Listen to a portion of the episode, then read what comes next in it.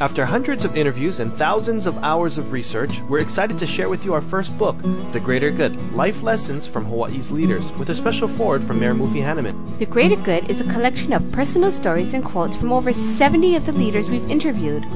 The Greater Good will make you laugh, make you cry, and will inspire you to live a greater good life. Available at bookstores statewide and at greatergoodbooks.com.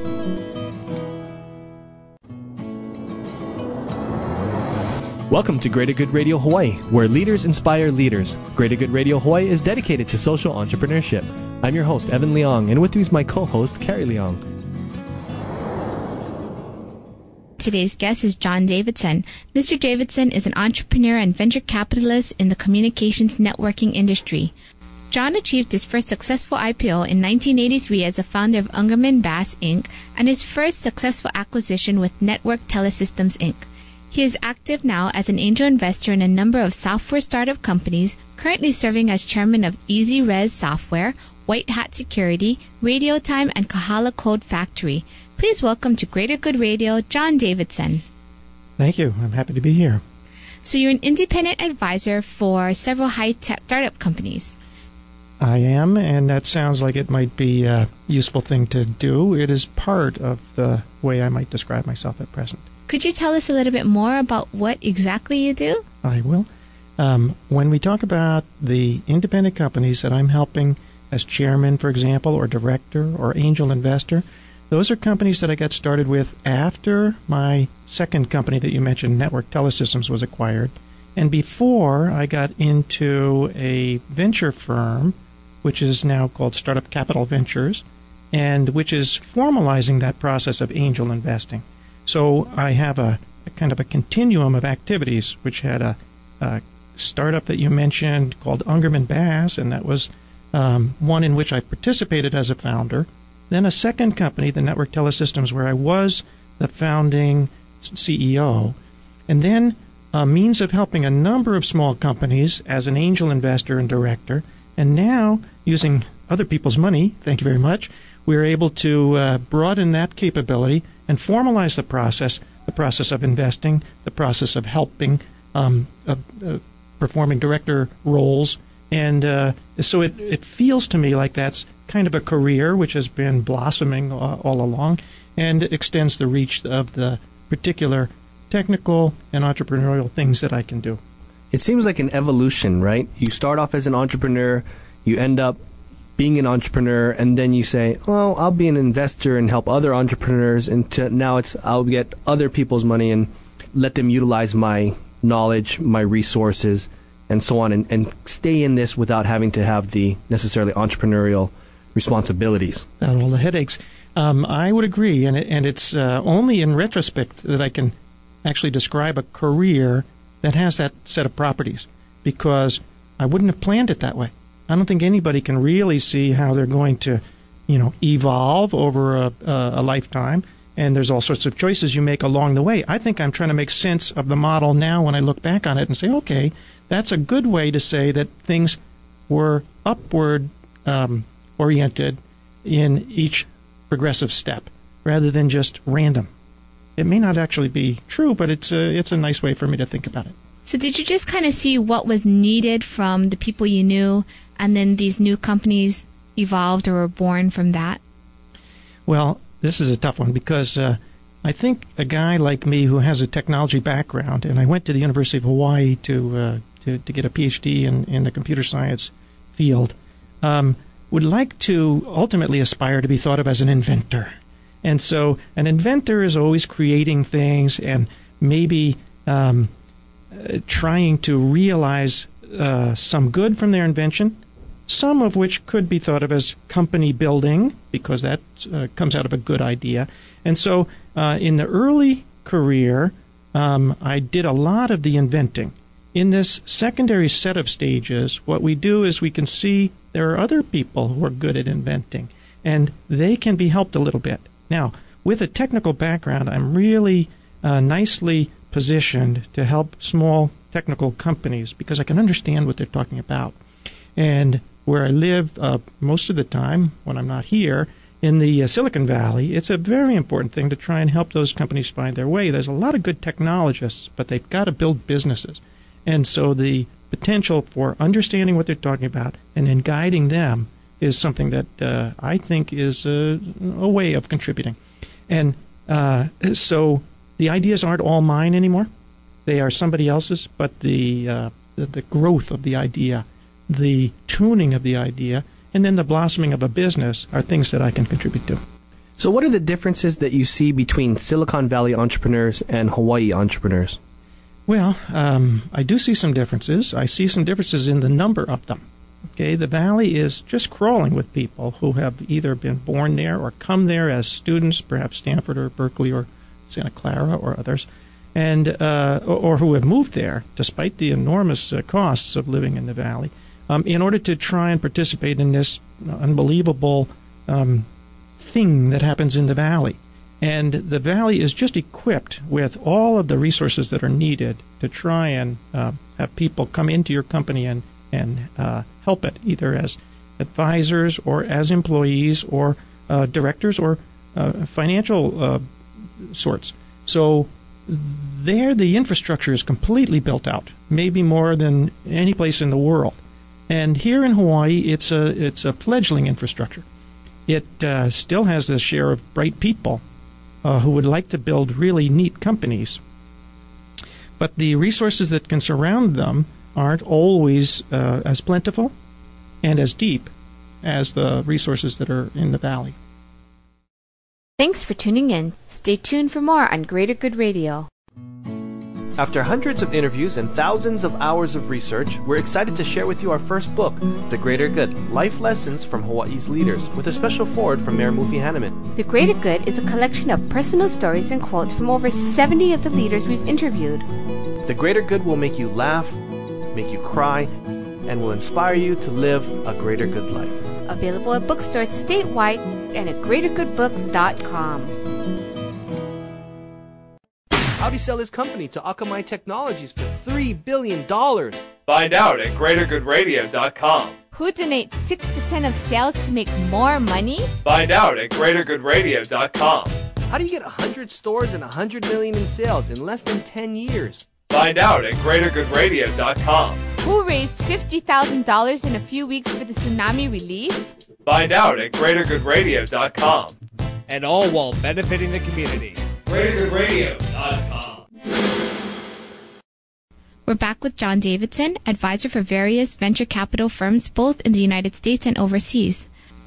So, John, you were telling us about the resources here in Hawaii not being enough to support the high tech industry or the startups? Well, I I uh, wouldn't want to be quoted as saying it exactly that way, but let's let's imagine that we have a smaller community to begin with here. Um, what are the things that are necessary to actually have an industry um, such as is uh, available in Silicon Valley? Um, it, it, takes a combination of things. Um, normally, there would have to be smart entrepreneurs with good ideas that can produce some innovative thing that people would like to have. Uh, that can come from geniuses being born, but it's more likely to come from a good educational system. Now, you have a great educational system here in Hawaii, but the competitive systems on the mainland may have a leg up in terms of longevity in certain programs that they've had, uh, size of programs, ability and capacity to hold uh, students ability to attract students. And that makes their universities perhaps a little, a little more robust. So, the Stanford University, for example, has produced an awful lot of entrepreneurs, good, smart kids who know when they come to school that they ought to, they ought to be there in order to do what the Valley wants them to do build companies. Okay? Here in Hawaii, it hasn't been that as the, the, the, the principal driver of people who go to school here. Um, now, the programs are evolving at the UH. I say I came here to go to a program, and it was a marvelous program, and I had tremendous opportunities because the, the university, while being um, smaller than you know the collection of universities we just described, is still in need of all the work that anybody's going to do at any other school, but they don't have all the students to do it, so there's opportunity there, really good opportunity. But the, the main point we're trying to get to here is that that there's a combination of things that are necessary for anybody to have this, um, you know, Silicon Valley style type of thing. So I mentioned education, and we go into detail, and we could come back and go into more if you'd like. We mentioned that there's got to be financial uh, contributions. There's got to be investors in town who would participate in the growth of businesses. There's got to be some government assistance to the extent that the government can actually inspire people to invest. And there's been quite a bit of that that's been attempted here in Hawaii, and it's been very good. Um, but the government needs to be involved here because the venture capital community is not as large as on the mainland. And uh, the uh, character of venture capital here has got to be a little bit different too.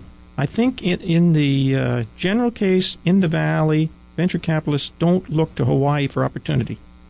And people here in Hawaii with wealth would, would be very happy to, to use their wealth to better things here in Hawaii, but can't necessarily find all the good deals. And um, the way to try and inspire more local investment uh, is through the government here. So we've mentioned multiple things entrepreneurs, educational system, the uh, government's participation, and then the uh, financial support of uh, wealthy individuals or other organizations like uh, venture capital firms, of which there are some and some uh, successful ones. So, how did you actually get started as an entrepreneur? What's your story? Well, um, again, I'd love to say I, I, thought it out in advance. I, I stumbled into it, I suspect.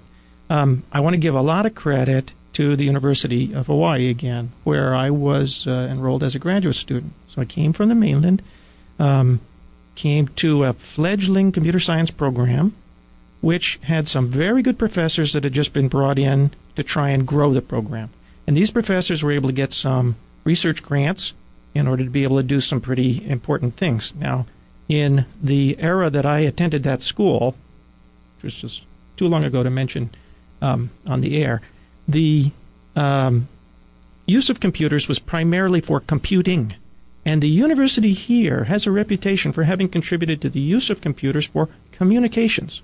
Completely different um, set of criteria and problems, and uh, a lot of the inventiveness that went into early networking came from uh, pioneering efforts that were done here at the university. So now we have a, uh, a, a brand new branch that starts out. We call it communications and networking, and, and you uh, have labeled me as such a person, and I'm pleased to be thought of as that, even though my focus isn't always communications and networking these days. Um, that kind of thing has blossomed throughout the world to the point where we have two major things now that I would say also characterize my career. One is local area networking, and everybody has a network in the building or in their home, and the other is the internet. And the university enabled me to get into both of those types of uh, things. And the two companies that I formed actually focused the first on the local area networking environment and then the second on the internet environment. So now I'm trying to get to your uh, question, and you might be able to prompt me again to, to, to really stick to the point. But tremendous numbers of things that I attribute to the university as being the impetus for me doing a whole bunch of other things in my career. And, you know, moving towards uh, entrepreneurship is really um, a little bit a question of opportunity. Because we were in a new field to start, the communications field, it was a wide open space. And we had to think up things to do. We couldn't just copy somebody. And the thinking up is what makes me think, oh, maybe I'm an inventor. And wouldn't that be a good thing to be? And when you invent something, you'd like to be able to build it. And then you look around for well, who, who will help me build this? And pretty soon you realize, well, nobody. I will have to do this myself. And in fact, the beginnings of certain of the companies um, are due to having an idea, wanting to, to pursue it, and then uh, realizing that it would take uh, a new organization in which to do that. Thanks for tuning in. Stay tuned for more on Greater Good Radio. After hundreds of interviews and thousands of hours of research, we're excited to share with you our first book, The Greater Good Life Lessons from Hawaii's Leaders, with a special foreword from Mayor Mufi Hannemann. The Greater Good is a collection of personal stories and quotes from over 70 of the leaders we've interviewed. The Greater Good will make you laugh, make you cry, and will inspire you to live a greater good life. Available at bookstores statewide and at greatergoodbooks.com. Is the greatest part of your workday the leftover lasagna you packed for lunch? Is it quickly becoming apparent that you and everyone you know are smarter than your boss? Just how satisfying is it to wear an untucked shirt on Fridays? It's time you stopped filling a position and started being fulfilled with a job that excites you every day, not just payday. And now is the perfect time to demand more of the work week. The Honolulu Star Bulletin and Midweek work with Monster so you can live up to your potential right here. Your calling is calling. Find it at starclassifieds.monster.com. We're back with John Davidson, advisor for various venture capital firms both in the United States and overseas. So, John, you were telling us about thinking as an inventor and where you first got your start as an entrepreneur, starting your first business. Mm-hmm. What pushed you? Well, um, I actually thought when we, uh, in the months before starting Ungermann Bass, I thought I had a really good idea.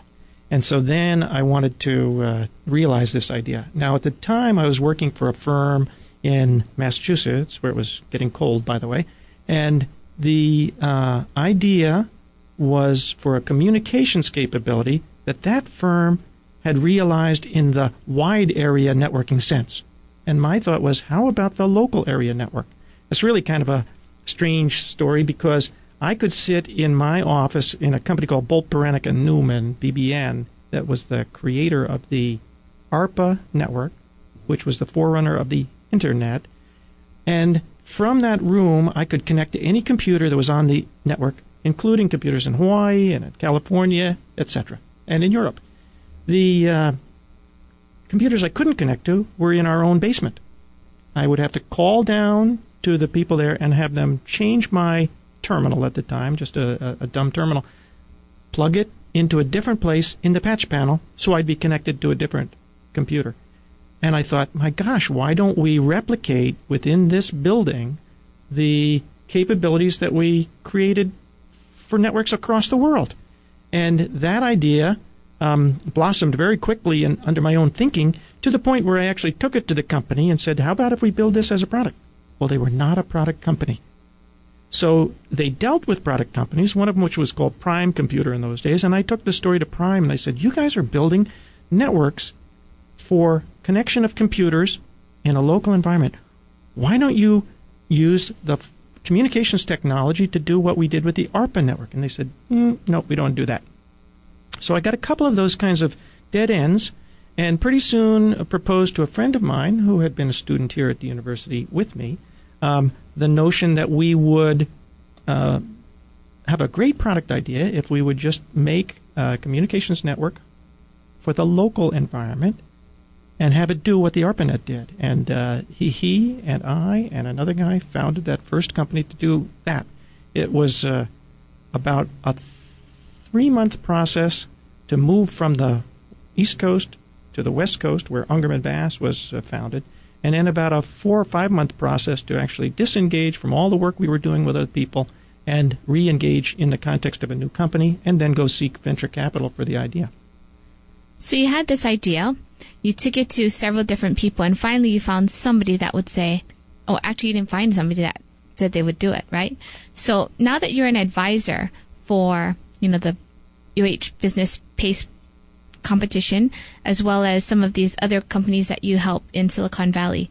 What kind of advice do you give people who are have this idea, want to invent, and then want to take it to the next level? So, tips of starting a business. Wow. Okay, there are all sorts of things involved in starting a business, and they would tell you, generally speaking, you need at least the team, the technology, and the traction, meaning you need some good people to help you, people who uh, investors might believe in, for example, who cover multiple disciplines. The technology is your good idea and your ability to build it and then defend it against attack or competition. And then the traction is some proof that there's a market, some proof that there are customers who are going to pick up on this product and run with it. And it may be the case that you have to help an entrepreneur who has an idea develop those other uh, pieces. Um, much of the time, we do meet people with good ideas.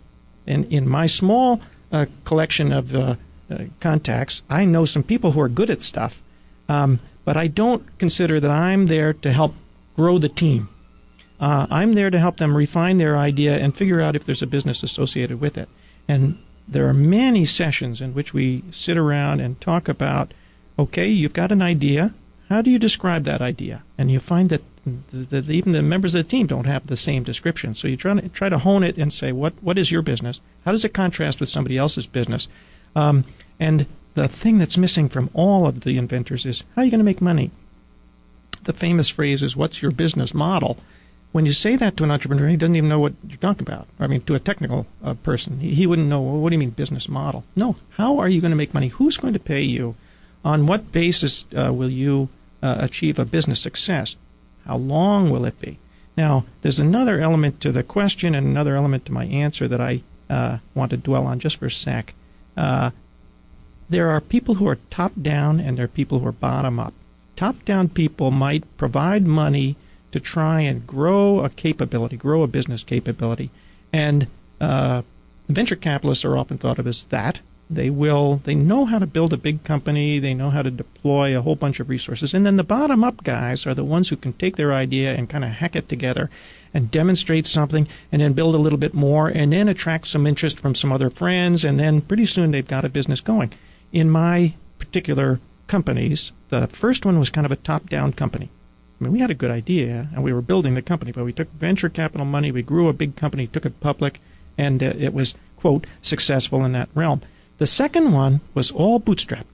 All my friends and I trying to figure out how can we make some money on the basis of things we know and things that we could build to try and get the nucleus of a business. And then many times during the life of that business, because we didn't have a big flywheel of money and people and helpers and employees, um, we came up against difficulties. And in the second business in particular, Microsoft was one of the difficulties. And they would step on companies sometimes by accident. And uh, you have to overcome, overcome that. And it's a really a, a difficult and, uh, uh, well, difficult is enough of a word, but a, a labor filled process. Thanks for tuning in. Stay tuned for more on Greater Good Radio. After hundreds of interviews and thousands of hours of research, we're excited to share with you our first book, The Greater Good Life Lessons from Hawaii's Leaders, with a special foreword from Mayor Mufi Hannemann. The Greater Good is a collection of personal stories and quotes from over 70 of the leaders we've interviewed. The Greater Good will make you laugh, make you cry, and will inspire you to live a greater good life. Available at bookstores statewide and at greatergoodbooks.com.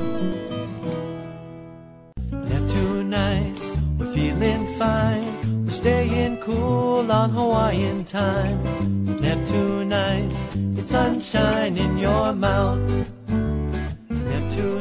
For bubble tea supplies in your home, at a party, or business, contact Bubble Tea Supply at 948 2622 or online at bubbletea.com.